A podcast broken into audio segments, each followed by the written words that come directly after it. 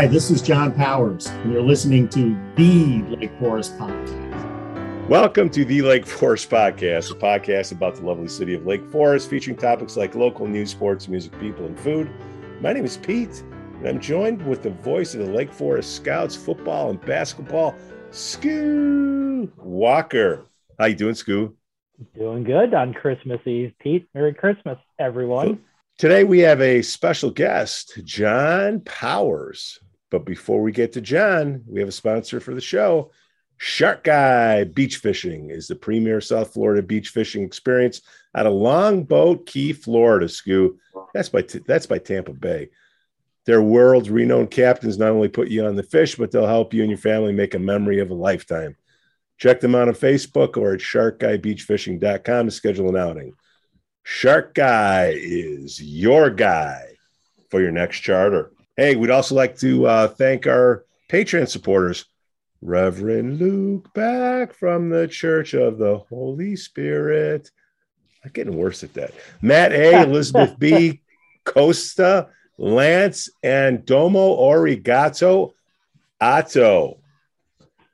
All right, John, John Powers, welcome to the show, my friend. Thanks, guys. Welcome, Appreciate it. Merry Christmas.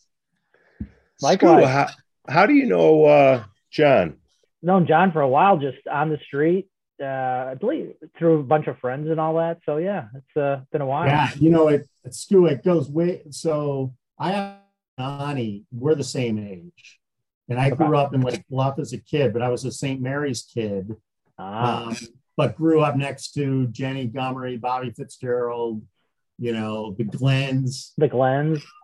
And so that's how I got connected with Johnny. And then you and I, as probably when, when my wife and I moved back in town, is when we got more connected. Now it's like 27 years ago through Lenny Torelli and Joe Nolan and, you know, that crew. So, so Powers, is that Megan? No, different. No, different one. And then our Saturday morning runs, we always right. come across you and Pam as you're on your walk. So there's I was envious you guys first. running all around town. Yeah, we try. It's more like a shuffle these days. I think.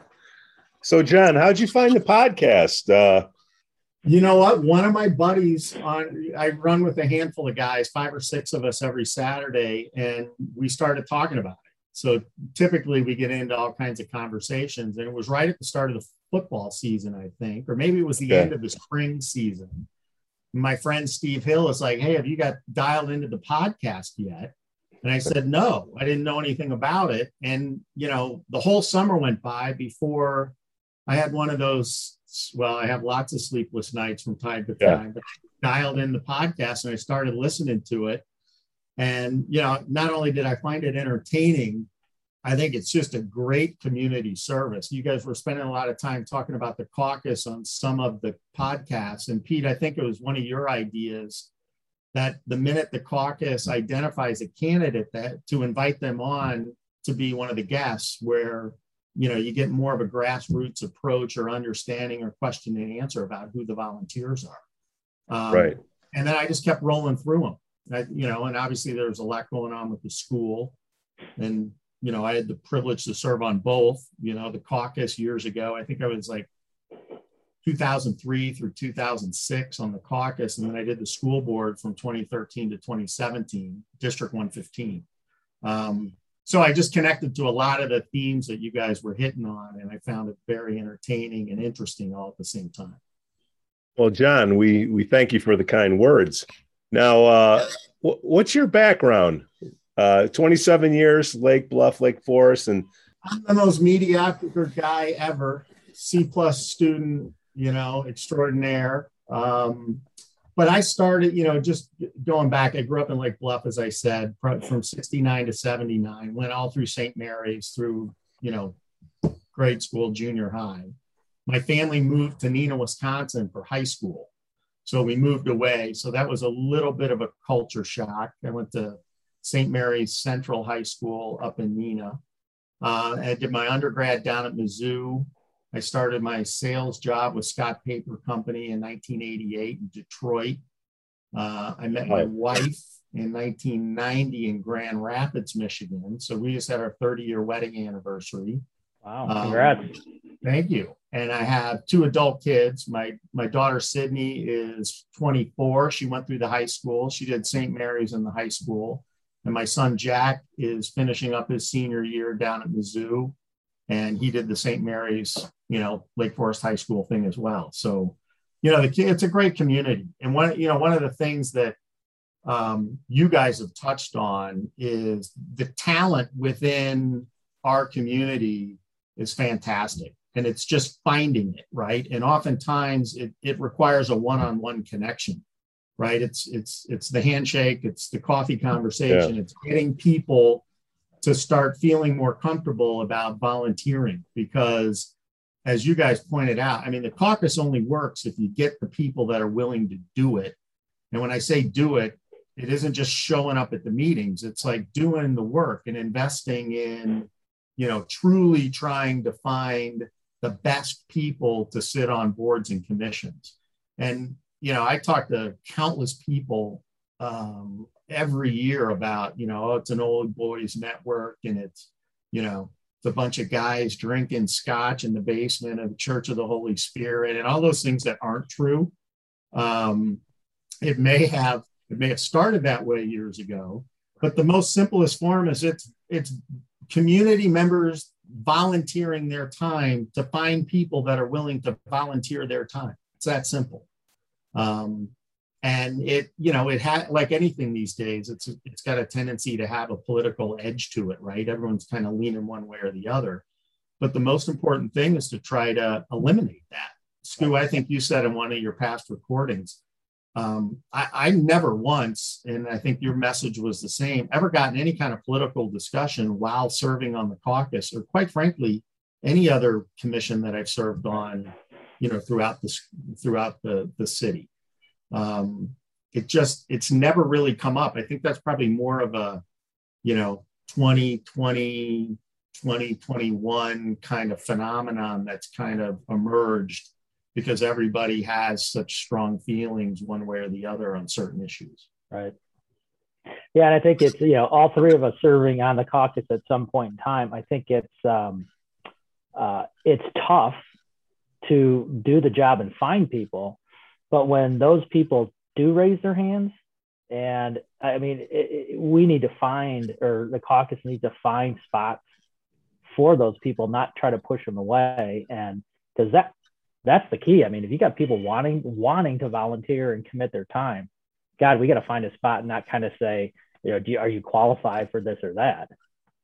I totally agree. And you know, we've gotten away from the individual volunteer to now let me let's find four people that can corner the board, right? right. Which I also think is a little dysfunctional. And oh yeah, and, and especially these last two rounds of elections, school board wise, 67 and 115. And I, and I had some really spirited conversations with some good friends of mine, yeah. um, some of who were running. Um, and I kind of said, look, okay, so let's say you all get elected. What are you going to do? So now, now you've got four votes out of the seven. But guess what? We've already hired the principal. You have a new superintendent. And so, what are you going to fire the principal? right? Because as a sitting board member at 115, you have three responsibilities, right? You you approve the tax levy, you hire and fire the superintendent, and you approve all expenditures over $25,000. It's far it's far from glamorous, right? And I think a lot of people, well, I shouldn't say that. A handful of people have decided, oh, I'm going to get on the board. I'm going to be able to do a lot of, you know, meaningful agenda driving things. And it's it's not really like that. It's a hell of a lot less sexy than people think. Um, and it's a governance board. It's not a management board, and that's that's the other thing that I think creates a lot of friction within the community is that you you you don't understand that you're not managing in the details and and where that becomes problematic is if you're not educated on those details and you don't know what's going on it's hard to get that information right i think jen hermes who runs you know, she runs the business aspect and finance aspect. She's a water walker. I mean, I loved working with Jen because she would answer all the questions. She'd give you the information, even in context, right above and beyond what you right. needed to know. And it created a much better dialogue. And it was easier to have you know, conversations about what's going on because I I led the finance and operations committee uh, for a couple years, and you know, I, you really rely on people like Jen and her extended staff to help educate you on truly what you need to know, because otherwise you don't ever find it. And I've always kind of said, I don't know if you would agree with this or have an opinion on it, John, but I, have always kind of said, you know, the, the caucus, it's great for the boards and commissions, but the school boards are really elected, and particularly the high school board, it crosses over with Lake Bluff. So should it should the majority of those people be coming from through the caucus, or should there be an ind- independent group that kind of overall looks at all three communities and who's the best person to be on the board? Because you really get it slanted if you, like you said, you're coming from an angle where the caucus is putting a majority of the um, members on the school board. Now I know they have staggered elections, but maybe that's the this is the time where it needs to be kind of separated. Yeah, I, well, so let's think it's it's as as the far as the three of us know, right? It starts at the ward level, right? Which is insignificant when it comes to school board or mayor, right? Right, because the ward, you know, it's a great grassroots approach. If you're looking, you're looking at library board or cemetery board. Okay, great. Let's have equal representation from the wards on those particular commissions. But when it's truly, you know, when you get to the high school, it's Knollwood, Lake Bluff, and Lake Forest. And we've always had this ping ponging back and forth about there should always be, you know, we only get two Lake Bluff members, or there needs to be at least two Lake Bluff members. Um, and you know, I, honestly, we went through a situation. I think when Sally Davis came on the board, um, which was kind of an appoint. She was originally appointed, if memory serves, because we had a we had a resignation, mm-hmm. and the big conversation was, well, but she's from Lake Bluff. I was like, who cares? So do not care. This has nothing to do with where your address is. If you're smart, capable, talented, and thoughtful, which Sally certainly is, at least that's been my direct experience um, then it just works better.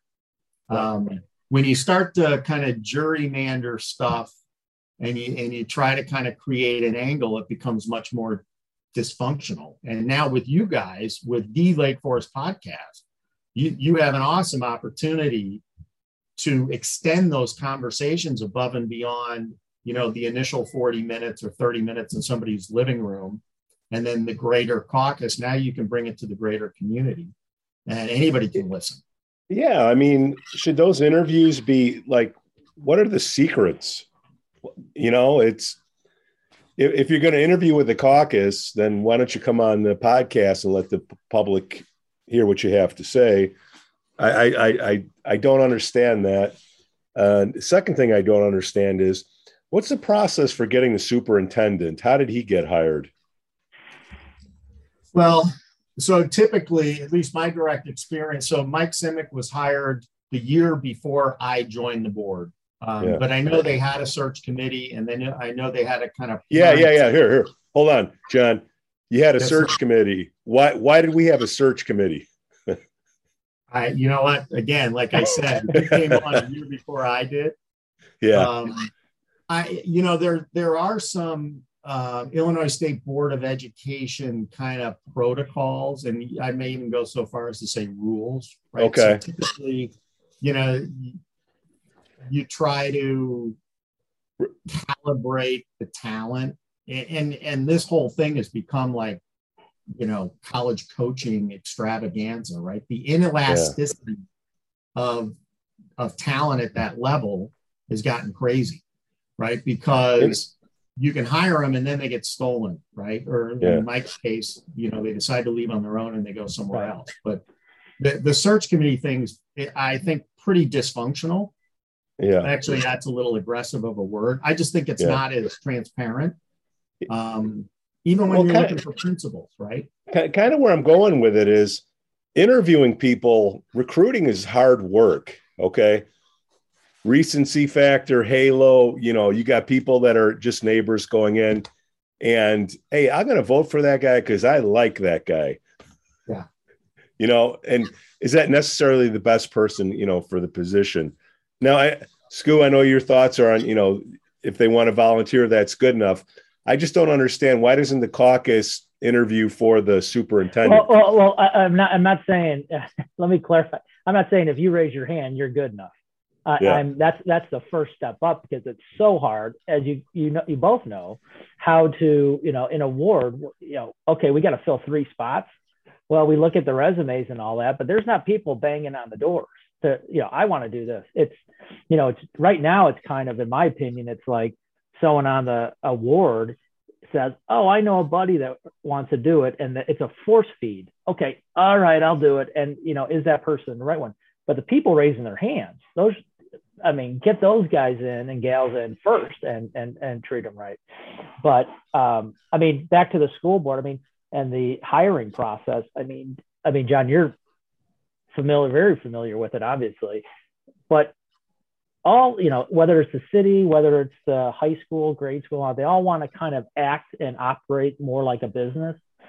But shouldn't there be a bullpen of candidates within the high school? I mean there's an admin level that people want to strive to teachers want to go that route to get into the management level.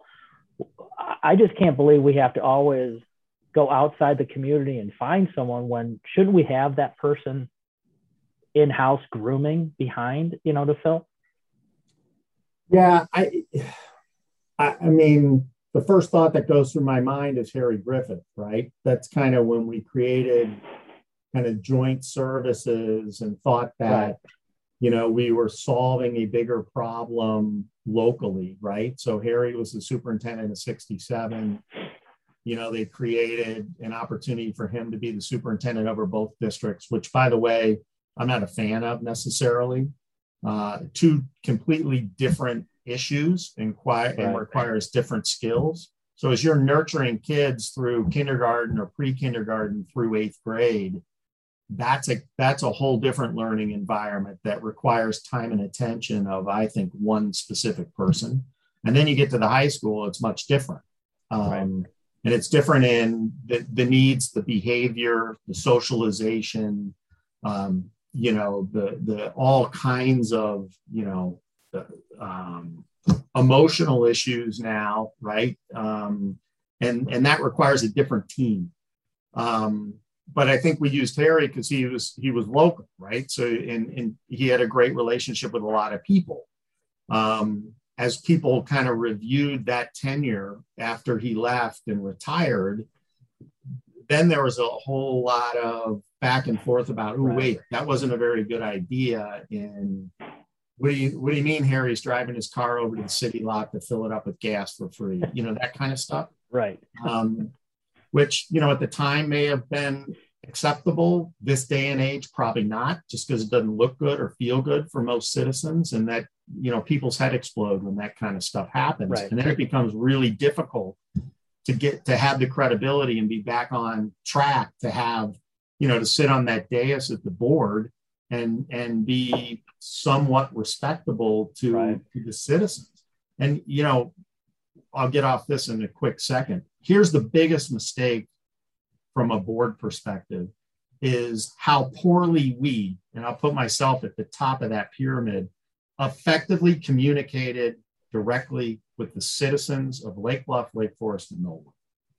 And that created a ton of stress for, for Mike Simeck because he he didn't come from that school, right? And he didn't want board members, not that he didn't want board members talking to the community, but he did not want to create environments where we were trying to do that. And quite frankly, right. that's our number one responsibility right. Is for the parents and the families of those three communities that we serve.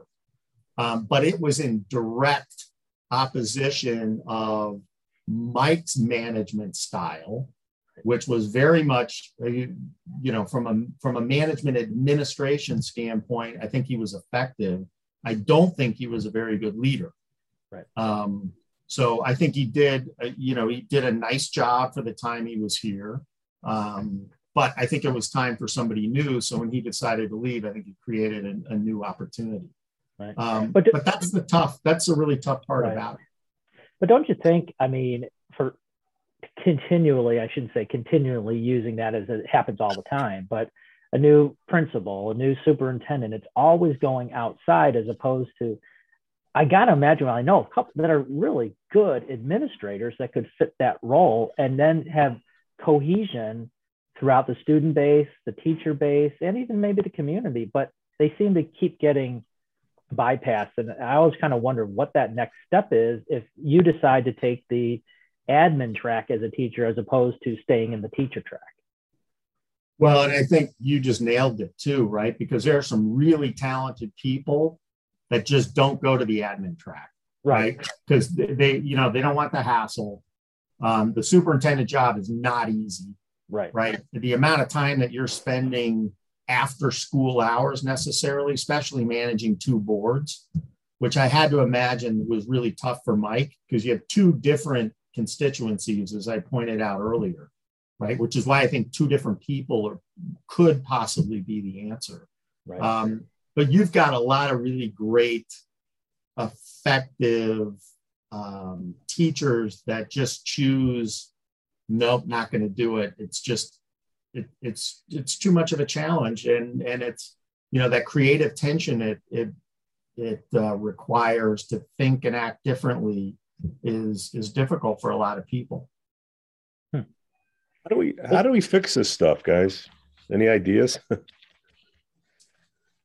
well, this is a start, right? You yeah. guys in the podcast. I don't keep I don't mean to keep ringing that bell for you, but but in keep without it, baby. Time, yeah, without these kind of open communications where where it's truly a free form for people to kind of state you know their experience their beliefs what they see what they feel what they hear from neighborhood cocktail parties or parking lot after church um, that that jump starts it. Um, and we've we've gotten away from that in the last two years with covid right? Because we're not all socializing like we used to. Um, and it's just amazing to me the information that floats around about what's happening that you hear it's it's the you know the quintessential telephone game I had yeah. a couple conversations last spring leading into the election, and people are like, "Oh my God, I can't believe this is happening." I'm like, well, that isn't happening. No, no, they're arbitrarily giving everybody a 6.8% increase in salary. I'm like, no, they're not. Well, no, I, I heard that yesterday. I'm like, okay, it's great that you heard it, but that isn't true. It can't be true, right? Here's here are the guardrails that prevent that from happening. And it's and it's people getting kind of misinformation bits and pieces at a time that creates this groundswell of frustration for a lot of folks and then leads to you know kind of the emotion of of what's going on i mean i only caught a glimpse of it when we were hiring you know Chala Holland as the principal so i was i was in the middle of that and and felt privileged to have have the opportunity to hire Chala i was a big fan of hers as you guys probably know from my yes vote and i think her tenure was pretty successful um, but leading into that, you know, the, the community kind of took a, a completely different approach based upon, you know, all kinds of stuff that she had done in a very provocative way coming out of getting her master's degree and her doctor's degree and, and just her overall, you know, experience. So, um, you know, it's, it, it's a Pete. I don't, I don't know how you solve it, um, but but more dialogue, more frequently is certainly a beginning. And then, Scoo, to your point, I, I you know, the, the caucus should be able to identify uh, with help from everybody else in the community of of people that have a good resume and then it's it's making sure that we're reaching out to those individuals right. you know respectfully and thoughtfully to say look we need you to volunteer I mean, the big problem going back to when Scoo, you and I were on the caucus years ago was, you know, there were a lot of guys on the caucus. And it took us two or three years to all of a sudden tap into all the talent that were working moms and stay at home moms that had been prior school teachers or, you know, they were attorneys, they were business leaders, but they didn't feel as though they were qualified until they right. kind of stepped into the limelight and all of a sudden realized, oh, I could do this. Right. I, can certainly help vet, you know, decent well, and, volunteers. And that was the, I hate to say the good old boy network. I mean, was you and I weren't part of it, but that was the perception was that it's all guys on there until you know, and the women, you know, basically not interested. You know, it's all, you know, I'm not going to go on there. It's all guys. And then when people said, screw it, I can do it. And then that's really when the eyes were open. But I guess, Pete, my, my answer to that question is I've said it before is education. I mean, of course, the caucus, that's your role as members of each ward is to educate your ward on what's going on. And nowadays with technology, they should be leveraging, leveraging that more and more to educate people on boards, commissions, what they're about, and all that. And I think once that happens, it you lose those contested elections because you lose eh, well i always say utopia but you lose those people that are going screw the caucus or uh, they don't they're just this way. And when they start educating and going oh well that's what oh i can do that like you said john i can do that and step up and get an interview. The one area where i started to see that change is from a district 115 standpoint right? There's there's various um, you know, like I ran finance and operations, right, from a committee standpoint, and we have an education committee. Those are board led and run committees. So, for example, when I when I had the privilege to do it, it was my meeting, my agenda. I ran it. We had those discussions. The superintendent was always there, but it was a board run meeting. So when we when we would hire hire when we would reach out to citizen volunteers to be specifically on the education board, for example, um, that's where you can be very effective and drive, you know, what you want the curriculum changes to be in conjunction with the superintendent. But that's where the board has, you know, s- some some real staying power in terms of what do we want this curriculum to look like over the next eight years, right? If you think about incoming graduation classes, which is how I always did it, it was four year blocks of time. Like, how are you going to influence those kids to be the best they can be? And in finance and operations, it was the same thing. But if you don't, if you don't dig into some of those details, I'll give you a very quick example. So, driver's ed, uh, you know, a burr in my saddle about driver's ed, looking into the cost because they came forward. We need to buy two new cars. And I'm like, why are we buying two new cars? I'm like, why do we have cars anyway? Right. So I started drilling into it with Jen and the team to say, what are we spending on driver's ed? And I had the hypothesis that said, you can outsource the whole shebang to top driver. And I guarantee we'll probably spend 20% less than we spend doing it ourselves. Now, doing it ourselves has some cachet to it. It gives you some flexibility. You can manage it during school hours during the school year, right? So depending when your your kids' birthdays are, you can maybe take it during the school year. I wasn't that fortunate. Number one for one child, and the other what didn't want to wait six months to get their license, right? So we did it privately. But as we dug into it, the data started to show up that what we were paying for a driver's ed instructor and the vehicles and all that could have very easily been outsourced as a service that would cost our community parents nothing. Right. Right. So those are the little things that from a committee perspective, with the right talent, Scoot, back to your point, vetting the right people to do the job for the right reason. Now they have these, you know, you get a CFO or a retired CFO that understands how to dig into that. Because with 1,500 kids and a budget of almost $50 million, we all know that that's on the high side. And, you know, back to my inelasticity of demand, keep doing these tax levies where we all felt pressure. Well, should I do the full 2.6% or should I do 1.6%? You know, and, um, the, you know, the community deserves, you know, some kind of, of, of slowdown on what that looks like um, because all the costs keep going up, especially when our, our student enrollment's going down. It's no different in colleges. You know, when you look at uh, use University of Missouri, which is where I went and my kids went, you know, we have uh, for for 27,000 students, there's over 12,000 faculty and administration, which is crazy to me. And it's a fake economic system because it's flooded with cash that's readily available through loans and everyone drives up salaries and expands the number of, of administrators that are there. And before you know it, you know, you're paying $50,000 a year for, you know, for a degree, or if you go to a more private or, or uh, you know, prominent school or university, it's twice that much. Yep. I like that. I like that word outsourcing, John. Can't can't the caucus outsource or the city outsource to a recruiting company? Have the caucus find the volunteers, put them through the quote unquote vetting process because we keep hearing about vetting, but they're not really vetting. They don't even vet their executive board. You you can have people with arrest records on the executive board steering the whole committee. You wouldn't even know. Yeah. It, I'm, I'm, sure there was a background check for the superintendent. Well, you know what? It's, it, it, I, I'd like to think there was. Um, I brought up a, I brought up drug screening one time, and people's head exploded.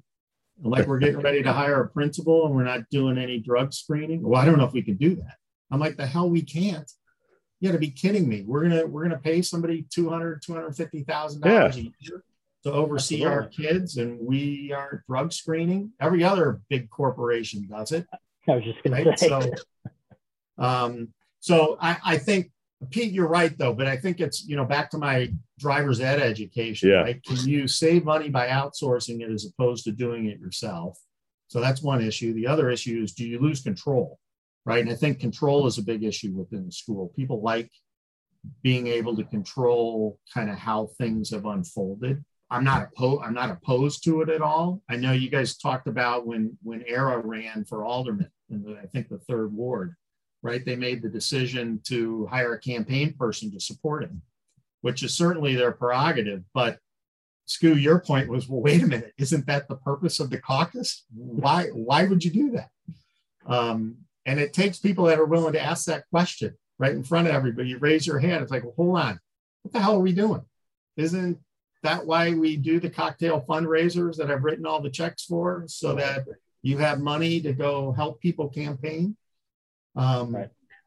Sometimes we lose a little common sense, which is, which is. No, you're right. I think that's, and I think that's the the fear and how the caucus has evolved is the fear every election of a contested a contested election each time. I think that triggers, you know. But again, I always said if if you're vetting and doing everything right, getting people on boards and commissions, technically you really shouldn't have a contested election. Even if you do, that candidate's not as powerful as the one that the caucus has brought forward and knows the issues, knows everything, kind of so to speak. So I don't know. I mean, it's a yeah, but Stu, here's here's the difference, right? So you said the fear of the caucus, right? So here's the challenge: is there's a whole bunch of people in town who don't really believe in the caucus and don't understand the caucus, so they sit over here, right? And then when you run into a contested election, all those people that don't like the caucus jump in because that's my candidate, right? We saw it with Ted Moorman,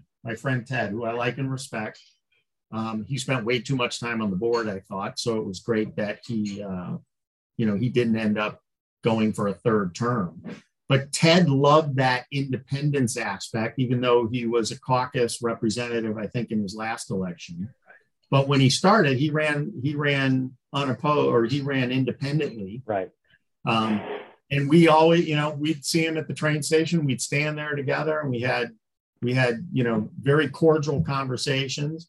But he loved that idea that he was the independent voice, right? And in his yard sign, all it said was Ted Moorman.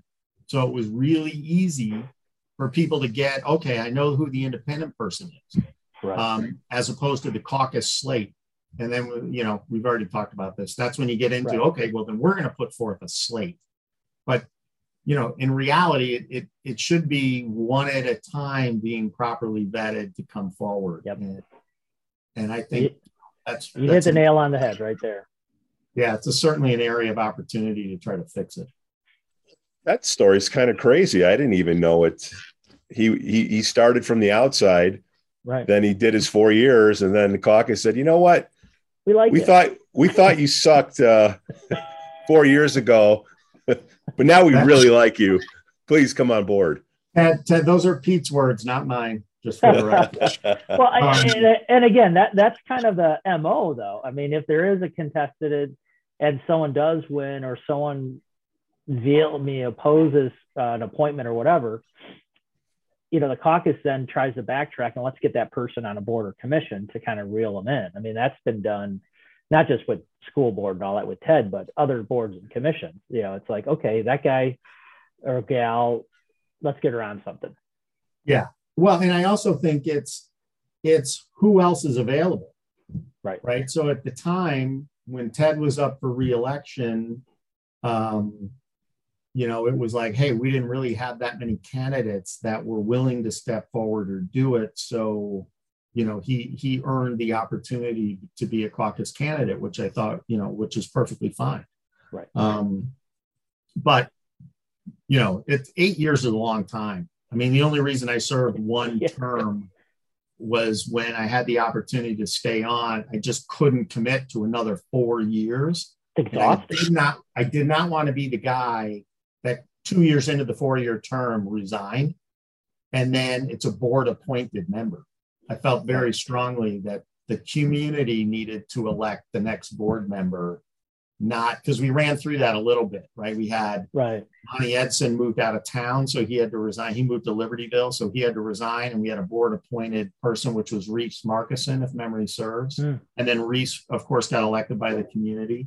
Um, and I think I alluded to Sally Davis might have been one too, based upon um, another resignation.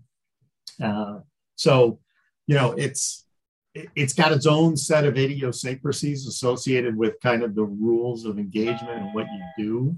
Um, and you know, it's it, it- it's certainly the more sunlight you shine on it, the the more people understand what it's all about. How many people really care? That's what I want to find out. You got a mayor election with 2,700 votes. You have all this angst on social media, and then you see the results. It's like, it doesn't make sense. I don't know. We're going to keep I- fighting to get, yeah. I think well, so I, I think George is very well respected, right? George is, you know, he's my neighbor. In full disclosure, I've known George the whole 27 years we've lived here. He and his wife Peggy are, are great neighbors and great citizens. Um, George did the plan commission for a long time, so he's kind of, you know, he did the alderman step, so he kind of did a lot of stuff, and he Right. stepped away for a while. So he's a very known entity, and and I think a calming voice to a lot of craziness. So to your point, Pete, a lot of people didn't come out and vote because he ran unopposed. He was the caucus candidate, and he's he's an entity that people knew and, and respected. So that makes it Right. easy. Um, you know, it'd be interesting to see, you know, when George decides to leave, then what the next person is and, and how we go through that. Because it's going to be it's going to be a different point in time with a different pedigree or experience level. Um, and there may, you know, I, I think, I think gender, yeah, somebody may be driving. We want to have our first female mayor, Right. right? All you got to do is go in City Hall chamber and look there, you know. Right. Well, I, I think you know George is a, like you said, John is a great example. I mean, it, the reason no one ran against him is because of his resume. I mean, besides being a great person, I worked on a subcommittee with him and all that, but he's been through the system and uh, alderman and went through all the ranks. I mean, there's not much, you know, if someone runs against him, for example, I, I mean, you're going to get more people voting for him, right? But there's not many people that can say, I know this, this, and this about the city. And I raising my hand, I want to be mayor. So I think that's part of what George, the low turnout of votes, because people said, he's great. Why even, you know, run out there and vote? I know he's going to win, that type of thing. But you never know until you get that contested, right? Well, and Scoo, as you know, it took some persuasion too, right? They they came to George multiple times. Oh, yeah. and he's like wasn't ready too busy. He was you know he had a big time job that he was trying to manage through. And i think that that for me is the first litmus test. When you don't want it badly right. you may be the right person right? The people that are like oh oh oh let me do it let me do it. There you know there's always something underlying in terms of what they're trying to get accomplished or what their i don't want to say hidden agenda which is kind of a loosely used term uh, that gets thrown around all the time. But it's certainly somebody that has you know i don't know whether it's ego i don't know whether it's you know their ability to you know think that they can influence a lot more than they really can. But you know lake forest is very well run and financially in a great spot. Um, and, and and George, like you said, he he stepped aside after his alderman aldermanic term and said, "I'm kind of done." But then was persuaded to come back. And I, I think he decided, you know, you know what, I can add value to the city I love. And that's one of the big things I think why he was elected. Yeah, absolutely. And I think it's staying in touch with those guys too. Right. The guys that have been mayor before and the people that have been aldermen before. I mean, that could very easily be a committee that can help vet, you exactly. know, folks because they've done it, right? Once you once you run the race, you can you've got a much different perspective. That's a great know, idea. To fill people in, right? And and again, back to my at the top of the podcast, right? I think we are talking. I talked about the talent in this community.